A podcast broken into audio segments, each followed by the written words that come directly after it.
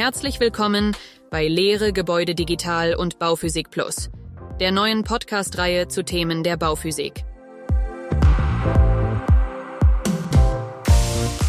In jeder kurzen Folge werden Fake News zerlegt, praktische Tipps zu energieeffizientem Bauen genannt und die Wahrheit und Mythen des Wärmeschutzes aufgedeckt.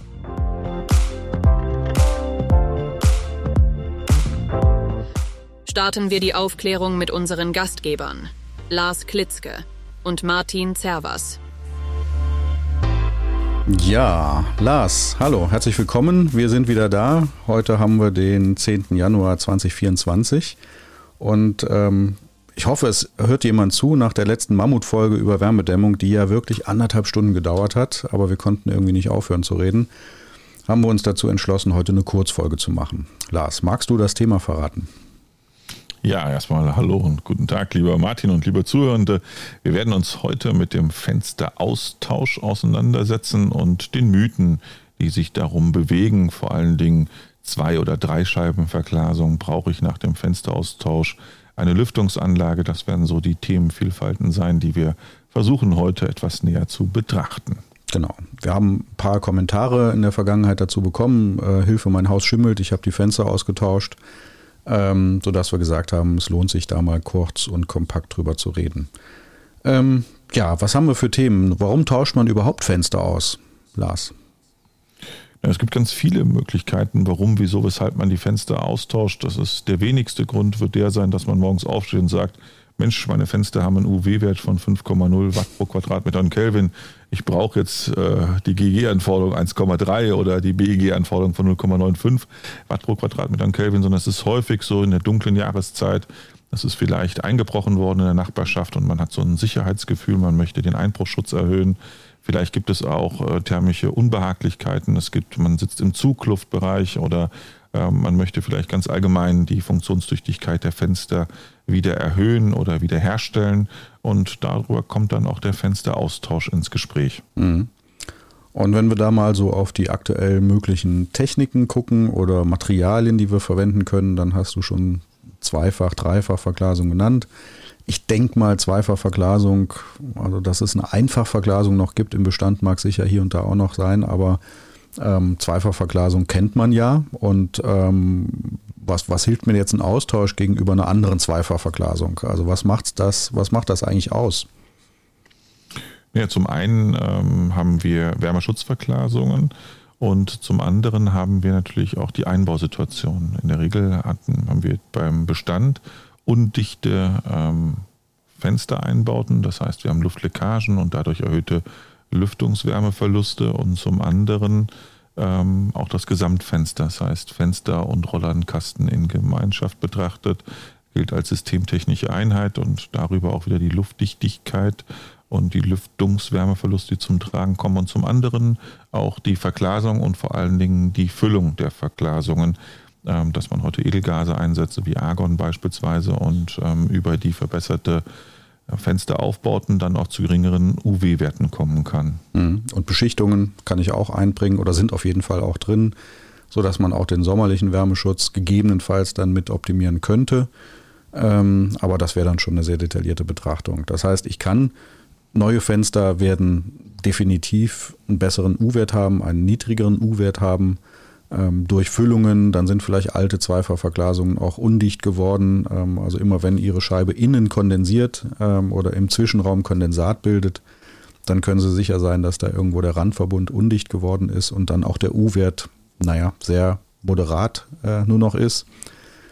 Die Rahmen haben sich natürlich weiterentwickelt, ähm, ja. haben auch einen besseren U-Wert und ähm, du hast auch schon Rollladenkästen genannt. Das sind ja eigentlich, wenn man sich das überlegt, trennt da den Innenraum von der Außenluft in der Regel eine ganz dünne Holzwerkstoffplatte, sowas wie eine Schrankrückwand findet man da häufig als Trennung zwischen Außen und Innen und dass das kein guter U-Wert, keine gute Wärmedämmung ist, das kann sich jeder vorstellen.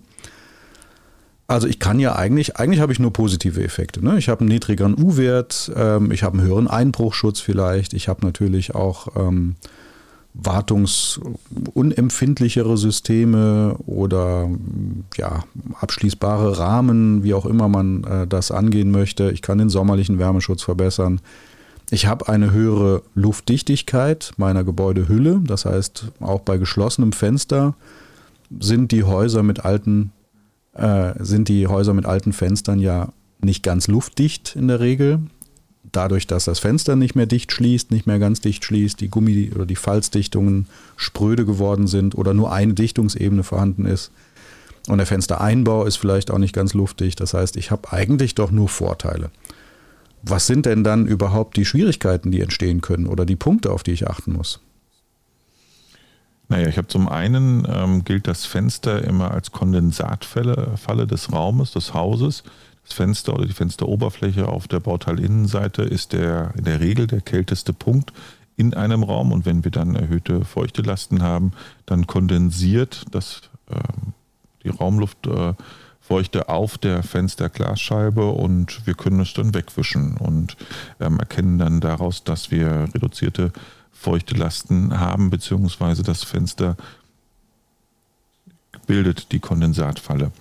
Und ähm, wenn wir jetzt das Fenster erneuern, dann kriegen, generieren wir höhere Oberflächentemperaturen auf der Bauteilinneninseite und wir haben auf einmal neue Punkte, also in der Regel Wärmebrücken, die dann kühlere oder kältere Punkte abbilden. Und da sehen wir die Feuchtigkeit oder die Auffeuchtung, feuchte Akkumulation nicht, so wie wir es auf der Scheibe erkennen. Und dadurch können dann, wenn bestimmte Rahmenrandbedingungen gültig sind, das heißt die Zeit und auch das Substrat, der Nährboden und äh, Temperatur ist in der Regel auch gegeben, kann dann Schimmelpilzwachstum stattfinden. Hm.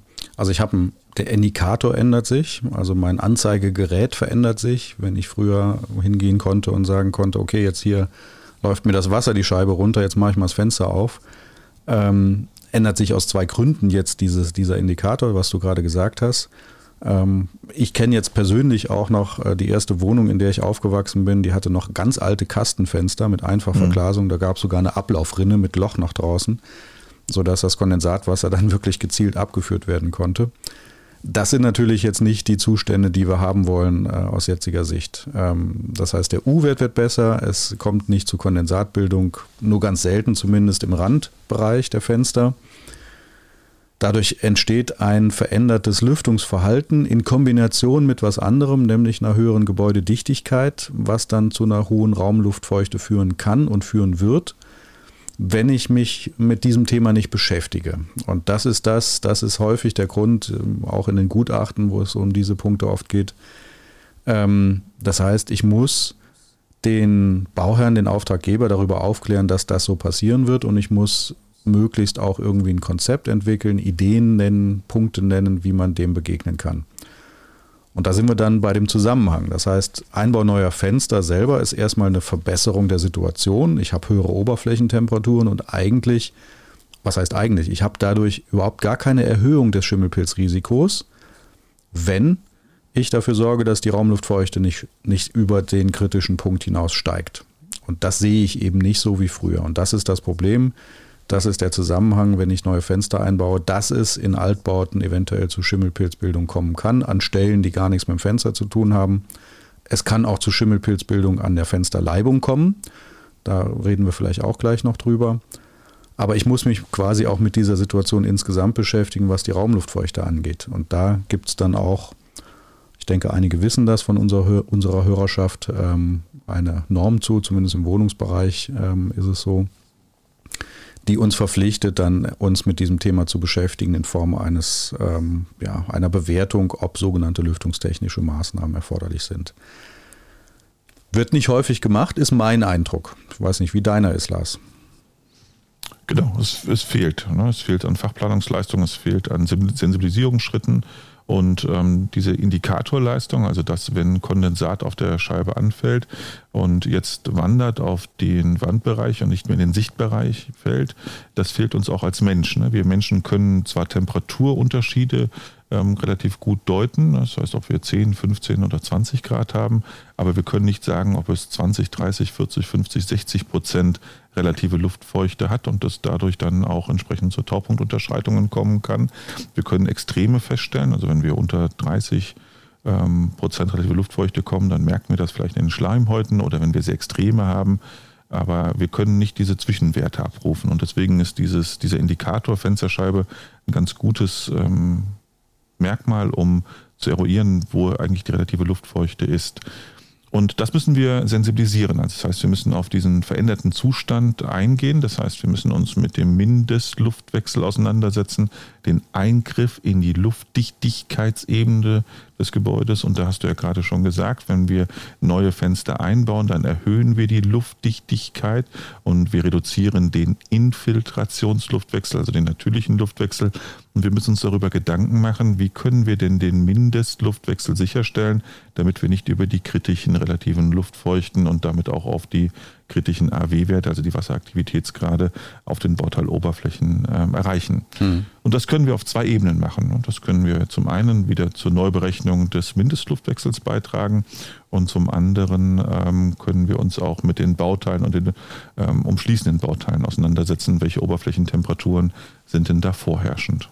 Genau, da wären wir im Prinzip wieder bei punktuellen oder großflächigen Dämmmaßnahmen. Ähm, siehe letzte Folge, könnte man sagen.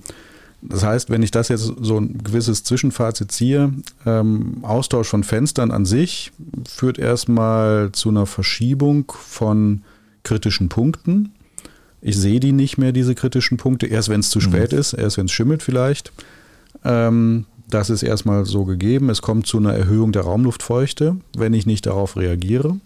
Ich nehme das selber als Mensch schlecht wahr. Also wäre vielleicht mhm. eine Maßnahme, auch mal ein Thermometer, Hygrometer in den Raum zu hängen und darüber nachzudenken, ab welcher relativen Feuchte man dann mal Stoßlüften könnte. Das wäre eine ganz einfache Maßnahme, die man ergreifen kann. Und ich muss mich aber auch, sollte mich auch ähm, fachkundig mit diesem Thema Luftdichtigkeit, Lüftungskonzept beschäftigen und auch mit der Wärmebrücke im Bereich des Fensteranschlusses. Das heißt, auch an der Stelle kommt es im Prinzip erstmal zu einer geringfügigen, mehr oder weniger geringfügigen Verschlechterung weil im Bereich dieser Fensterleibung vielleicht jetzt doch mehr Wärme abfließt, als es vorher der Fall war. Genau, das ist die klassische Taupunktverschiebung. Das heißt, wir wandern jetzt von der Fensteroberfläche in den Leibungsbereich, in die Heizkörpernische, in die Gebäudeecke. Also die klassischen Wärmebrückeneffekte ähm, tragen dann dazu bei, dass es eventuell zur Taupunktunterschreitung kommt und ich muss mich dann mit eventuellen Ertüchtigungen auseinandersetzen. Das heißt, wie kann ich in diesen jetzt schadensträchtigen Bauteilen die Oberflächentemperaturen erhöhen und ähm, Bauteilertüchtigungen herbeiführen.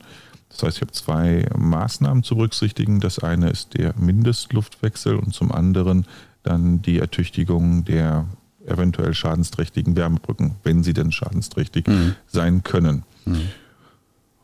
Wie ist es denn aus energetischer Sicht, also gebäudeenergetischer Sicht? Ist da, sind da die Fenster, wenn ich jetzt einen Altbau habe, wir haben in der Folge mit Wärmepumpen haben wir drüber gesprochen, dass ab einer gewissen, ab einem gewissen Endenergiebedarf pro Fläche man sich äh, Gedanken machen muss äh, über eine energetische Verbesserung des Gebäudes. Ähm, Fenster tauchen da sehr häufig als erste Maßnahme auf, als erste energetische Verbesserungsmaßnahme für Gebäude. Ist das wirklich so? Nein, also wir haben, wir können zwar eine äh, U-Wertverbesserung erreichen, auf einem einfach verglasten Fenster, wo wir irgendwo zwischen 4,8, 4,7 zu 5,2 ähm, Watt pro Quadratmeter und Kelvin sind, vielleicht in den ähm, GEG geforderten Bereich 1,3 oder kleiner 1,3 Watt pro Quadratmeter und Kelvin und im geförderten Bereich unter 0,95 Watt pro Quadratmeter und Kelvin.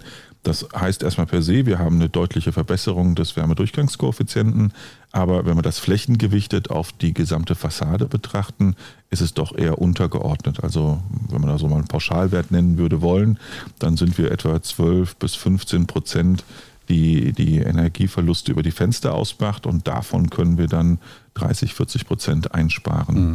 Und wenn man das noch in die Wirtschaftlichkeit betrachtet, dann sind Fenster, also Fenster und Dach sind so die beiden teuersten Maßnahmen, die ich umsetzen kann. Und beide Aspekte sind eigentlich die, die mit am geringsten Effizienzverbesserungen herbeiführen.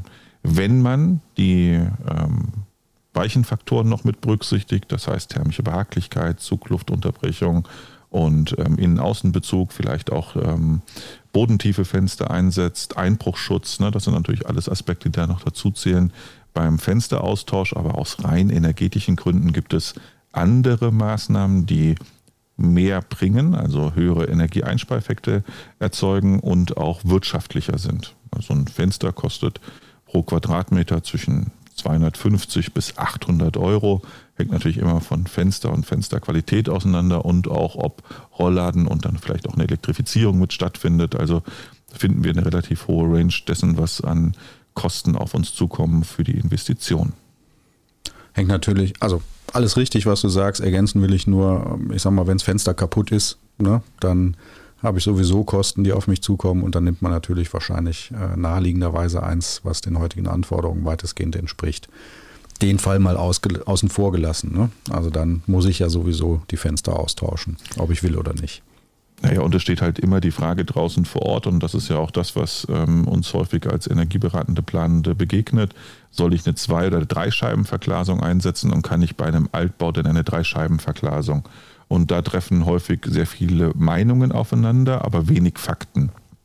Wenn ich heute mal so eine Zwei-Scheiben-Verglasung sehe, da habe ich häufig einen UG-Wert von 0,7, 0,8, 0,9 und ähm, UF ähm, daraus resultierenden UW-Wert, der irgendwo technisch bei 1,011 liegt. Und wenn ich dem gegenüber eine Dreischeibenverglasung nehme, die dann auch in den Fördertatbestand übergehen kann, liegen wir bei 0,95 Watt pro Quadratmeter und Kelvin niedriger. Und wenn wir jetzt wieder diese Taubpunktverschiebungen sehen, ich sage mal alle Gebäude, die ab 1978 sind, da können wir in der Regel eine Dreischeibenverglasung einsetzen. Alles darunter, da muss man eventuell schon mal etwas genauer schauen. Aber wenn ein System versagt, ob ich jetzt eine Zwei- oder Dreischeibenverglasung einsetze bei einem Differenz von 0,05 oder 0,1 Watt pro Quadratmeter und Kelvin, dann stimmt an dem System an sich schon etwas nicht. Und ähm, wir haben auf der einen Seite die Taupunktverschiebung, die sich dann jetzt über diesen U-Wert ausbildet und zum anderen die Luftdichtigkeit. Und die Luftdichtigkeit ist bei einer Zwei- und Dreischeibenverglasung gleich. Wir gehen immer davon aus, dass fach- und sachgerecht eingebaut wird. Das heißt, dass auch luftdichte Anschlüsse geschaffen werden. Und dann ist es völlig gleich, ob ich Zwei- oder Dreischeibenverglasung habe. Es wird mir noch nicht einmal gelingen, durch eine Scheibe durchzuatmen. Also ist die Scheibenfolge erstmal gleich. Auch durch die Wand hoffentlich nicht. Ne? Atmende ja, Wände genau. hatten wir auch relativ früh schon. Ähm, ich will noch ein Produkt in die Runde schmeißen, das auch mittlerweile marktfähig ist und auch von zwei, drei Herstellern angeboten wird in Deutschland. Das ist die Vakuumverglasung. Mhm. Ähm, die interessant werden wird aus meiner Sicht, wenn ich die Rahmen erhalten möchte. Ähm, und ich bei einer Dreifachverglasung natürlich ein viel höheres Flächengewicht habe. Also ich habe mhm. ja drei Scheiben Verglasung, also drei Glasscheiben und jeder, der schon mal einen Spiegel montiert hat ähm, oder eine Scheibe getragen hat, weiß, dass Glas verdammt schwer ist. Und da macht Vakuumverglasung vielleicht Sinn, die momentan noch etwas teurer ist tatsächlich als Dreifachverglasung, die aber noch geringere U-Werte hat. Ähm, und der ich es auch mittlerweile nicht ansehe. Also die gibt es als Produkt äh, bestellbar und hat dann eben nur zwei Gläser. Ähm, zwischen den, die sind auch sehr dünn, da, zwischen den zwei Gläsern gibt es nur ein Millimeter Zwischenraum tatsächlich in dem befindet sich dann Vakuum. Vakuum kann sich aber nirgendwo drin befinden. Ne? Also jeder weiß, was ich meine. Ähm, und die Pünktchen, die Abstandhalter, die kann man wirklich nur erkennen, wenn man 10, 20 Zentimeter vor der Scheibe steht. Und das ist ein äußerst interessantes Produkt, finde ich, wenn es darum geht, die Rahmen vielleicht zu erhalten oder auch die Rahmen günstiger bauen zu können. Also auch im Neubaubereich finde ich Vakuumverglasung äußerst interessant. Ähm, sollte man im Hinterkopf behalten, der Markt entsteht jetzt. Es gibt, wie gesagt, zwei, drei Hersteller, die das ähm, serienmäßig anbieten, was man ganz normal bestellen kann. Die U-Werte dieser Gläser, dieser Vakuumverglasung, die liegen bei 0,4 in etwa. Ne? Also das ist, da sind wir dann schon auch deutlich besser als gute Dreifachverglasungen oder zumindest genauso gut. Ähm, also das Produkt sollte man auch mindestens im Hinterkopf behalten. Ich würde auch darauf tippen, dass es immer interessanter wird, weil ich natürlich auch weniger Ressourcen verbrauche. Also ich muss eben nur zwei Scheiben herstellen. Ich habe einen Energieaufwand für das, äh, für das Evakuieren des Zwischenraums natürlich, aber ich muss kein Edelgas mehr einsetzen. Die Beschichtung ist dieselbe. Ähm, ich kann, das gibt es auch mittlerweile als polychromatisches Glas, dass ich also über eine Spannung entsprechend den G-Wert, also den Lichtdurchlass und den Energiedurchlassgrad steuern kann, stufenlos. Ähm, ist sicherlich kein Produkt, was man jetzt überall verwenden kann oder sollte auch und auch wird. Aber man kann es durchaus im Hinterkopf behalten, gerade wenn die Rahmen erhalten werden sollen. Das äh, nur noch mal reingeschmissen. Ja, können wir eigentlich schon so ein bisschen einen Leitfaden machen. Also wenn, wenn Fenster getauscht werden sollen, oder müssen, dann darf man nicht nur an die Fenster denken, sondern muss eben auch an das Thema der Wärmebrücken denken und an das Thema der Luftdichtigkeit beziehungsweise an ein geeignetes Lüftungskonzept. Ähm, sollte man sich auf jeden Fall, also ich kann es nur empfehlen, man, man sollte sich auf jeden Fall da entsprechende fachliche Beratung hinzuziehen. Ähm, die Fensterbauer, die einbauenden Firmen weisen im Kleingedruckten in der Regel darauf hin. Ähm, ob das juristisch haltbar ist oder nicht, lasse ich mal ein Fragezeichen dran. Das ist ja kein juristischer Podcast hier. Ähm, aber das müssen Sie ein bisschen mitdenken, wenn Sie jetzt Auftraggeber sind, Auftraggeberin sind. Ähm, wir wissen, dass wir viele Energieberatende unter der Zuhörerschaft haben. Sie sollten zumindest darauf hinweisen, dass diese Punkte existieren. Wenn es natürlich gefördert wird, ist es doch auch Pflicht. Ne? Lüftungskonzept muss ich mich mit beschäftigen. Absolut. Also der Dreiklang zwischen Wärmebrückenkonzept, Luftdichtigkeitskonzept und Lüftungskonzept muss immer mit angesprochen werden und die Situation vor Ort auch dann bewertet werden. Und in der Regel können dann durch einfache Kompensationsmaßnahmen dann auch robuste Zustände geschaffen werden. Und da sind Energieberatende, Energieplanende und im Einklang mit dem Fachhandwerk die richtigen Ansprechpartner, die wir draußen vor Ort finden. Wir können eine Regel aufstellen. Ich sage mal, alle Gebäude, die nach 1978 errichtet worden sind, sind erstmal geeignet für eine Dreischeibenverglasung. Wir haben ähm, wenige Kompensationsmaßnahmen, die wir vielleicht zusätzlich durchführen müssen bei den Gebäuden, die zwischen 1960 und 1978 erstellt worden sind. Wir haben die Grundförderfähigkeit, wenn die UW-Werte kleiner gleich 0,95 Watt pro Quadratmeter und Kelvin sind. Man sollte sich auch immer mit der Architektur des Raumes und der Ausbildung Gedanken machen, Brauche ich vielleicht noch die Heizkörpernische? Kann ich die vielleicht mit bodentiefen Fenstern aussetzen? Will ich vielleicht neue Zuschnitte realisieren? Will ich vielleicht das Gesamtsystem Fenster-Rollladen erneuern? Brauche ich elektrische Zuleitungen? Und wir müssen, egal wo wir uns befinden, wenn wir in die Luftdichtigkeitsebene des Gebäudes eingreifen, und das machen wir beim Fensteraustausch, uns dann auch mit dem Luftwechsel, also mit dem Mindestluftwechsel auseinandersetzen und gegebenenfalls lüftungstechnische Maßnahmen in Form von Lüftungsanlagen implementieren. Und da geht es einfach los mit Fensterfalzlüftern, aber die funktionieren nach dem gleichen physikalischen Prinzip, wie vorher auch schon der Infiltrationsluftwechsel stattgefunden hat. Also darüber, dass wir eine Leer- und Luftseite am Gebäude haben. Und viel zielführender und sinngebender wäre es eigentlich, dass wir Lüftungsanlagen implementieren, die bedarfsabhängig funktionieren. Und da ist die Bedarfsabhängigkeit über die feuchte Regelung.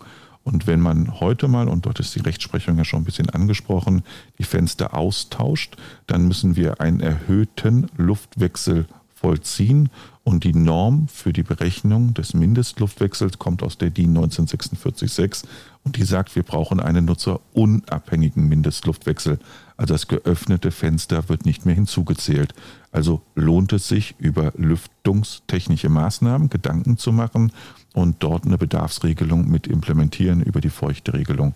Und dann stehen uns ganz viele Möglichkeiten bei den Lüftungsanlagen zur Verfügung, die im Grunde genommen die Schadensfreiheit garantieren. Ja, dann haben wir doch eigentlich ähm, alle Themen aus meiner Sicht zumindest abgeklopft. Thema Schallschutz hätten wir natürlich auch noch, mhm. was man ansprechen kann. Auch da sind neue Fenster in der Regel besser als alte. Ähm, aber ein Spezialthema würde ich sagen, das äh, oft auch gar nicht adressiert wird. Also können wir zusammenfassen oder haben wir auch schon zusammengefasst. Ähm, ich würde gerne noch mal einen Blick nach vorne werfen, weil sich unser Podcast ja so ein bisschen konkretisiert. Ähm, mhm. Wir haben in zwei Wochen ein interessantes Gespräch. Das wird dann wahrscheinlich in, in drei Wochen dann veröffentlicht, die Folge. Ähm, da geht es um ja, Energieberatung. Sag du mal was dazu. Ja, da werden wir Energieberater oder einen Energieberater einladen, der so ein bisschen aus der Energieberaterpraxis, Energieberater Alltag erzählen wird. Und wir werden äh, die Chefredakteurin des Gentner Verlages einladen, die Pia Grund-Ludwig, die so mal übergeordneten Blick und eine Stimmungslage zu den Energieberatungen und auch zu den Entwicklungen, gerade aus der Fördersystematik, etwas berichten wird und uns ähm, hoffentlich ein anspruchsvolles und angenehmes Gespräch beschert. Genau. Also, das Jahr füllt sich. Wir sind bemüht. Wir sind angespornt durch Ihre positiven Kommentare. Empfehlen Sie uns weiter. Starten Sie gut ins neue Jahr und wir hören uns dann vielleicht nächste Woche wieder. Machen Sie es gut. Tschüss. Ja, vielen Dank fürs Zuhören und auch von mir eine gute Zeit.